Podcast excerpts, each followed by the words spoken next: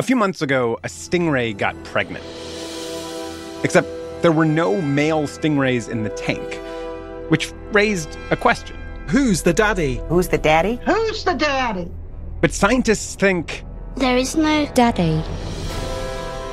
And it's not just this stingray. All kinds of animals are getting pregnant all on their own. This week on Unexplainable, what exactly is going on here? Follow Unexplainable for new episodes every Wednesday.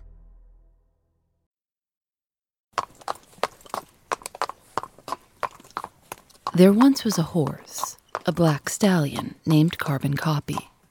Carbon Copy was a perfect model of the Tennessee walking horse. He knew voice commands and would respond to a whistle, so people say he could take himself around a ring to show off without anyone on his back. Carbon Copy was the winner of the Stallion class of 1964, defeating 44 other top stallions. He continued to beat every other horse around and became the world champion. That same year, George Lee Lennox of Memphis, Tennessee, purchased Carbon Copy. And then, George Lee Lennox was found dead. They found his body slumped over in his gold Cadillac. The car was full of blood. He'd been shot in the head two times. A man came forward and confessed that he'd been paid $15,000 to kill George Lee Lennox, along with two accomplices. The shooters identified themselves as members of the so called Dixie Mafia, and it was widely speculated that the reason the Dixie Mafia wanted George Lee Lennox dead was because George Lee Lennox had a problem with Tennessee walking horse tradition. Almost 50 years later, there are still those that have trouble with the way Tennessee walking horses are shown, and in particular, one practice everyone denies. Today, contributor Mary Helen Montgomery tells us about an open secret that's torn families apart and sent people into hiding. I'm Phoebe Judge.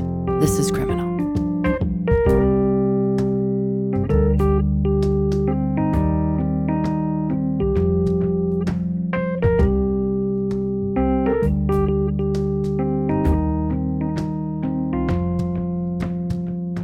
Shelbyville, Tennessee is known as the walking horse capital of the world. The Tennessee walking horse is so central to the town's identity that there's a picture of one on the city seal. On my way into town, I saw a stop sign that said whoa instead of stop, as in the way you tell a horse to stop when you're riding. Each summer, the week before Labor Day, there's a big competition just for Tennessee walking horses. It's called the Tennessee Walking Horse National Celebration, or just the Celebration. They've been doing it since 1939.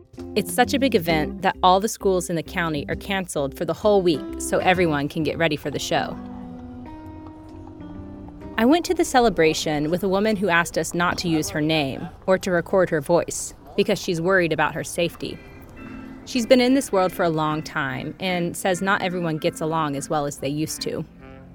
She parked her car close to the arena, under a light, because she says she's been followed at horse shows before. She thought my microphone would draw too much attention, so I just brought a small recorder in. The celebration is not just a single event, it's an 11 day experience. Tennessee walking horse owners arrive from all over the country and camp in their trailers. All right, all the reverse now. I met one woman who had been coming since the first celebration in 1939. Her family doesn't even know much about horses, they just love to be here. For a lot of kids who grew up in this part of the country, the celebration was as good as Christmas. My uh, entire life has revolved around horses, and specifically Tennessee walking horses. Um, I, my family put me on the horse in the saddle with double-sided tape on the saddle, rubber bands around the stirrups, and loop reins, so that was basically stuck there. This is Marty Irby. His dad is a Tennessee walking horse trainer, so he's been going to the celebration his whole life. It's one of my earliest memories, probably the most vivid memory uh, from my childhood. I would have just turned five years old in 1984, standing in the middle of the arena of the Tennessee Walking Horse National Celebration. I remember standing there and looking around at this stadium of 30,000 people, or whatever the number was, somewhere about like that then, and just thinking that how amazing that was and that that's what I wanted. I wanted to win that. I wanted to be that person from, I guess, sort of seeing that stardom aspect of it as a, at an early age. But the real stars of the celebration aren't the riders, they're the horses. All those people descend on Shelbyville every year to see something only the Tennessee Walking Horse does. It's called the Big Lick. If you've never seen the Big Lick, you've never seen a horse walk anything like this. Their whole bodies are at an angle, with their hind legs squatted toward the ground and their front legs bounding forward in huge arcs, their hooves almost touching their heads. It's almost like watching a cartoon horse prance.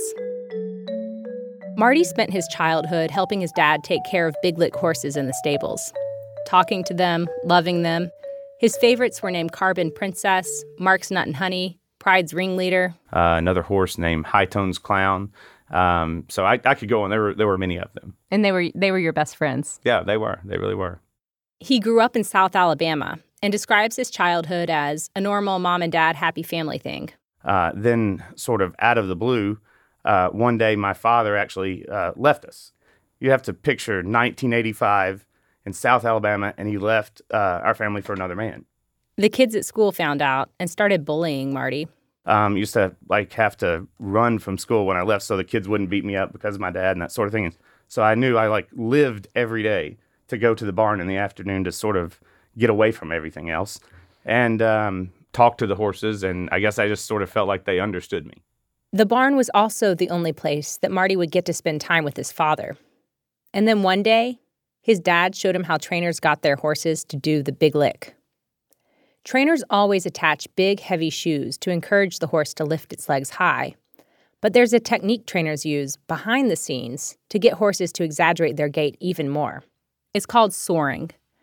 Soring is when a trainer puts caustic substances like mustard oil, kerosene, or croton oil onto the horse's front ankles and feet. They wrap them in plastic and let the chemicals bake into the skin. The horse's flesh burns until it's extremely sensitive.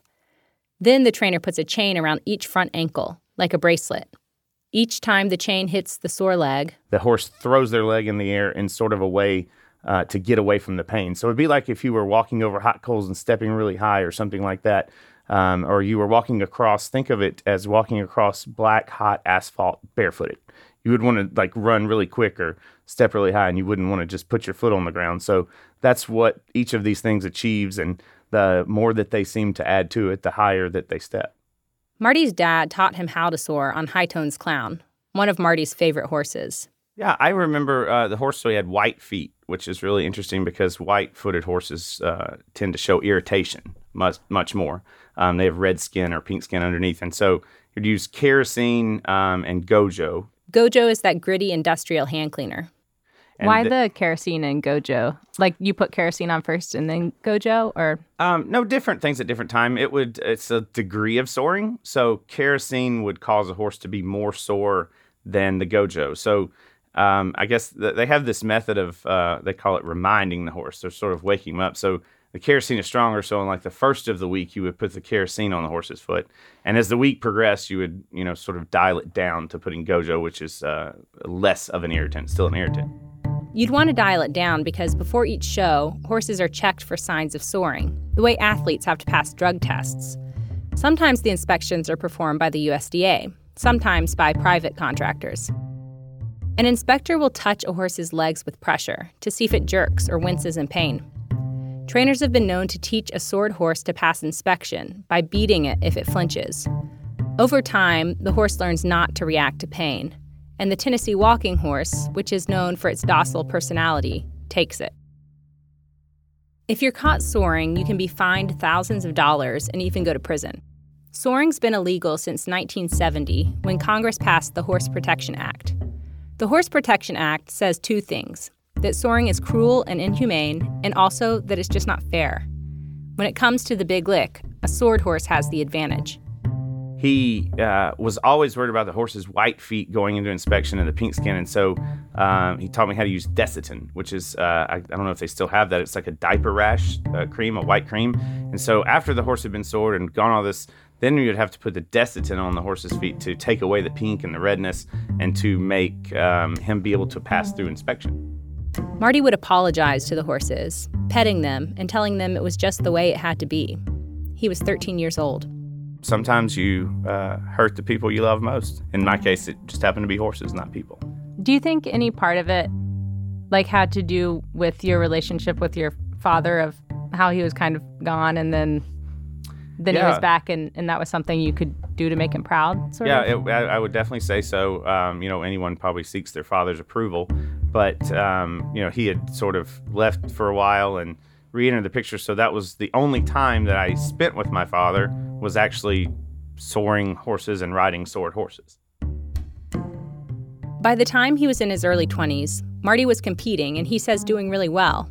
He had a horse named FDR he thought was good enough to win a world championship. So he sent FDR to Tennessee for training, the thing to do if you're serious about winning.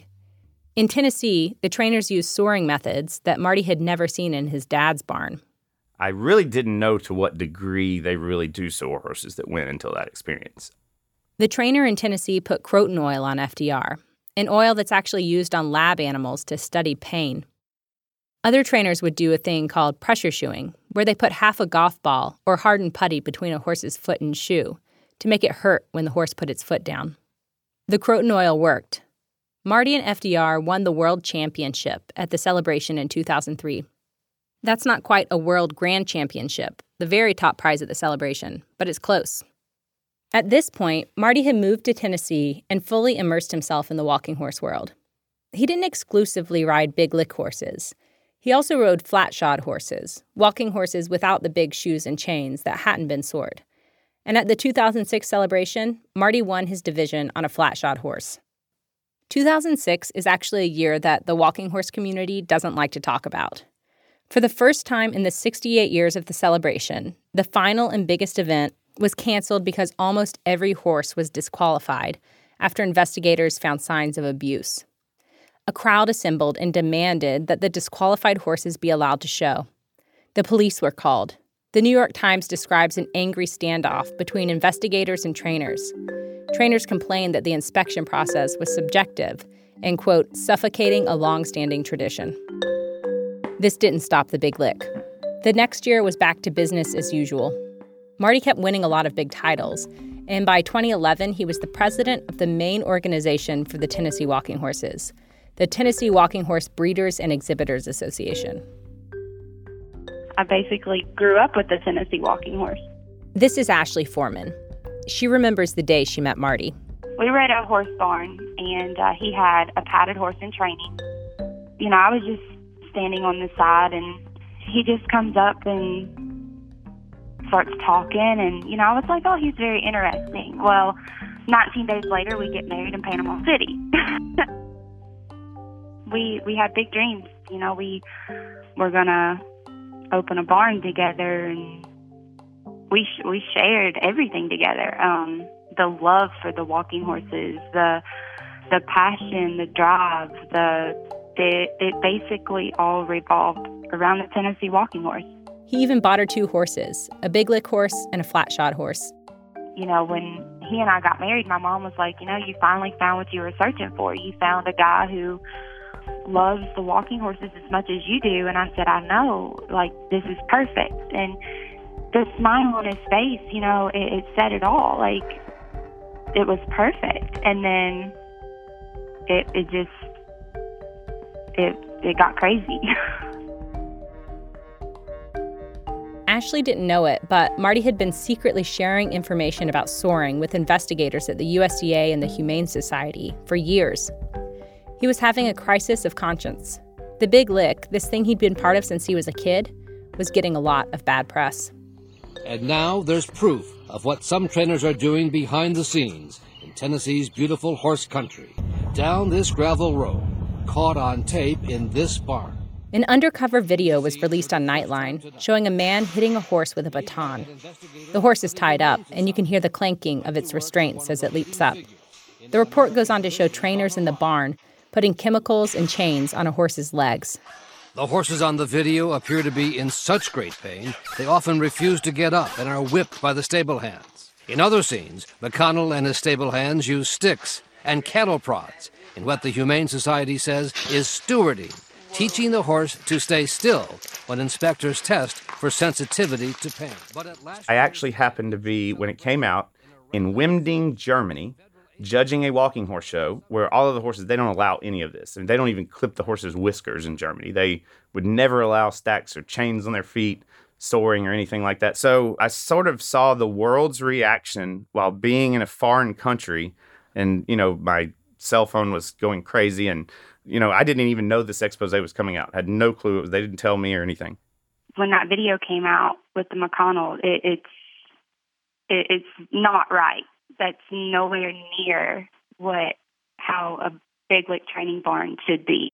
Ashley found the Nightline video horrible, but she says it's not at all representative of the big lick she loves.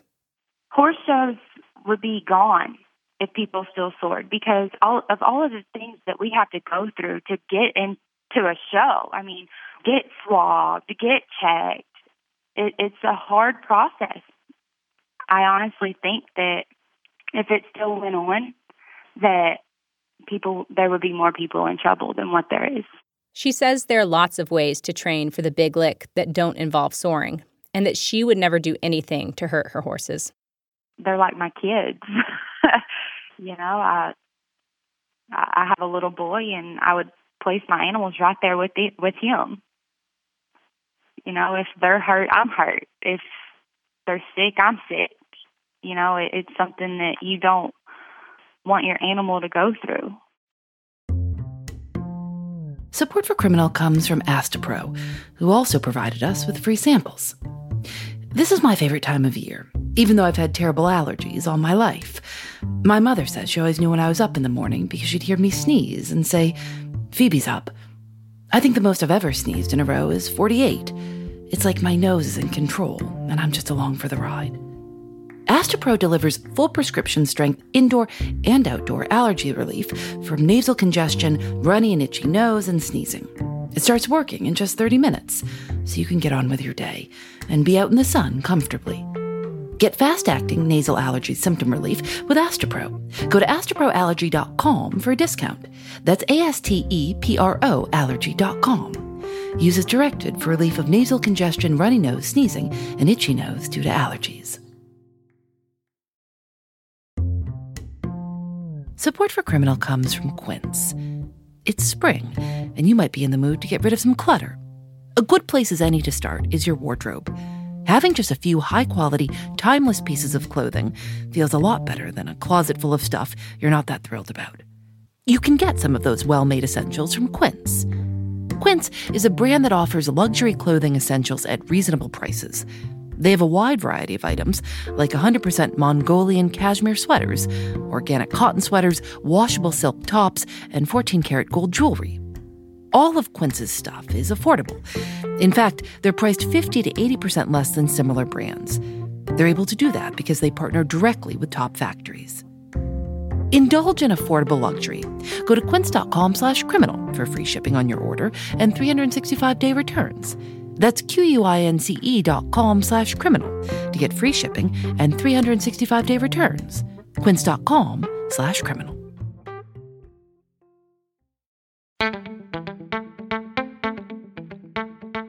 In April of 2013, the same month Marty and Ashley got married, a new piece of legislation was introduced in Congress the Prevent All Soring Tactics Act, or PAST Act for short. It would increase penalties and oversight and also expand the Horse Protection Act, tackling not just soring, but making it illegal to exhibit a horse if any device or material had been used to, quote, artificially alter a horse's gait. In all likelihood, the PAST Act, if it got through, would end the Big Lick forever. And Marty decided it was time to take a public stand and support it.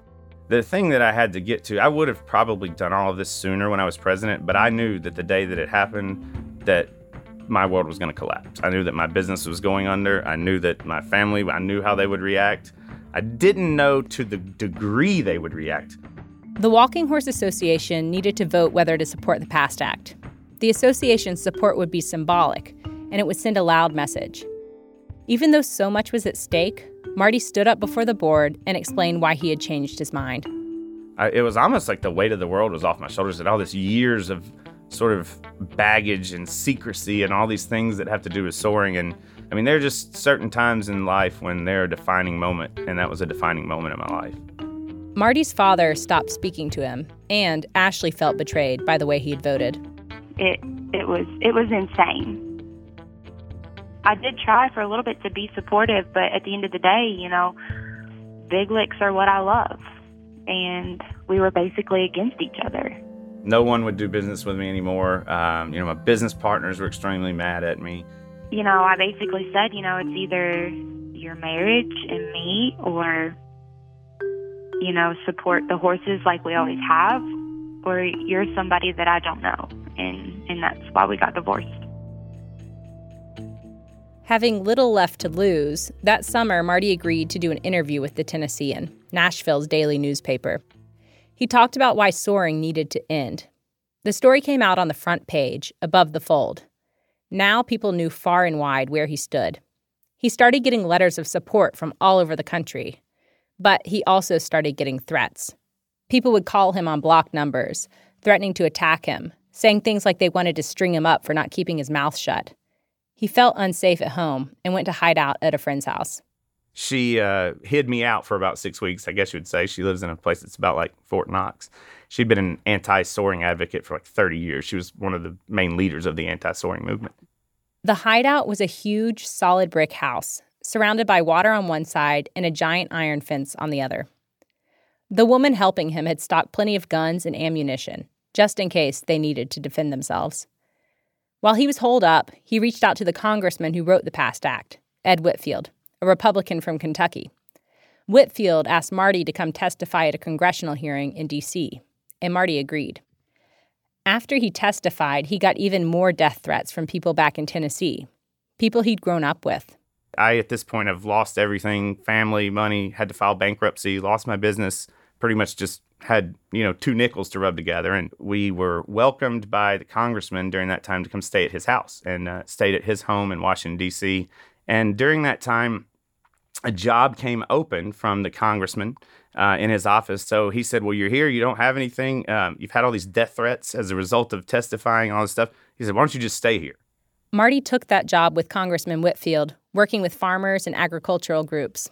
Today, Marty works for the Humane Society in Washington, D.C. He works in equine protection, trying to stop the soring of walking horses and doping in racehorses. The PAST Act still hasn't become a law, but Marty says he's working on it. After so many conversations about the Big Lick, I was so curious to see it for myself at the celebration. When I called ahead to see if it would be difficult for me to get a ticket, the woman in the box office laughed at me. The arena seats 30,000 people, but when I went, there were probably just a couple thousand people in the stands. My guide, the woman who asked to be anonymous, explained what we were looking at. I felt like we were undercover, watching over our shoulders and talking in muffled voices. Some of their butts are kind of swaying back and forth, and some of them look like their legs are just going in every direction. The woman I'm with says that you can tell which one's going to win if it looks the most uncomfortable and unnatural, and if it looks like it's working the hardest. All right, riders, call on your two-year-old stallions and ask them to show it a running She told me that the horses that'll score the highest are the ones with the most exaggerated, oversized steps. This year's winner, the world grand champion, was a horse named Jens Black Maverick. His trainer was Bill Calloway, I was born into it, Calloway told a local paper. I was born and raised in the horse business. Just after he won, some news came out. Documents show trainer Bill Calloway violated the Federal Horse Protection Act. Hours after winning the championship Saturday, the USDA suspended Calloway for eight months and fined him. Calloway was actually caught soring his horses months before the celebration. But for some reason, he was allowed to compete anyway. His suspension didn't begin until after he'd won the championship. He will be able to compete again next spring.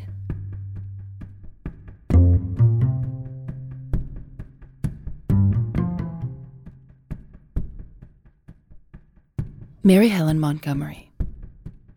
Criminal is produced by Lauren Spohr, Nadia Wilson, and me. Audio mixed by Johnny Vince Evans and Rob Byers. Our intern is Matilde Urfolino. Julienne Alexander makes original illustrations for each episode of Criminal. You can see them at thisiscriminal.com. We're on Facebook and Twitter at Criminal Show. Criminal is recorded in the studios of North Carolina Public Radio, WUNC. We're a proud member of Radiotopia from PRX, a collection of the best podcasts around. Radiotopia from PRX is supported by the Knight Foundation, and special thanks to AdZerk for providing their ad serving platform to Radiotopia. I'm Phoebe Judge. This is Criminal. Radiotopia.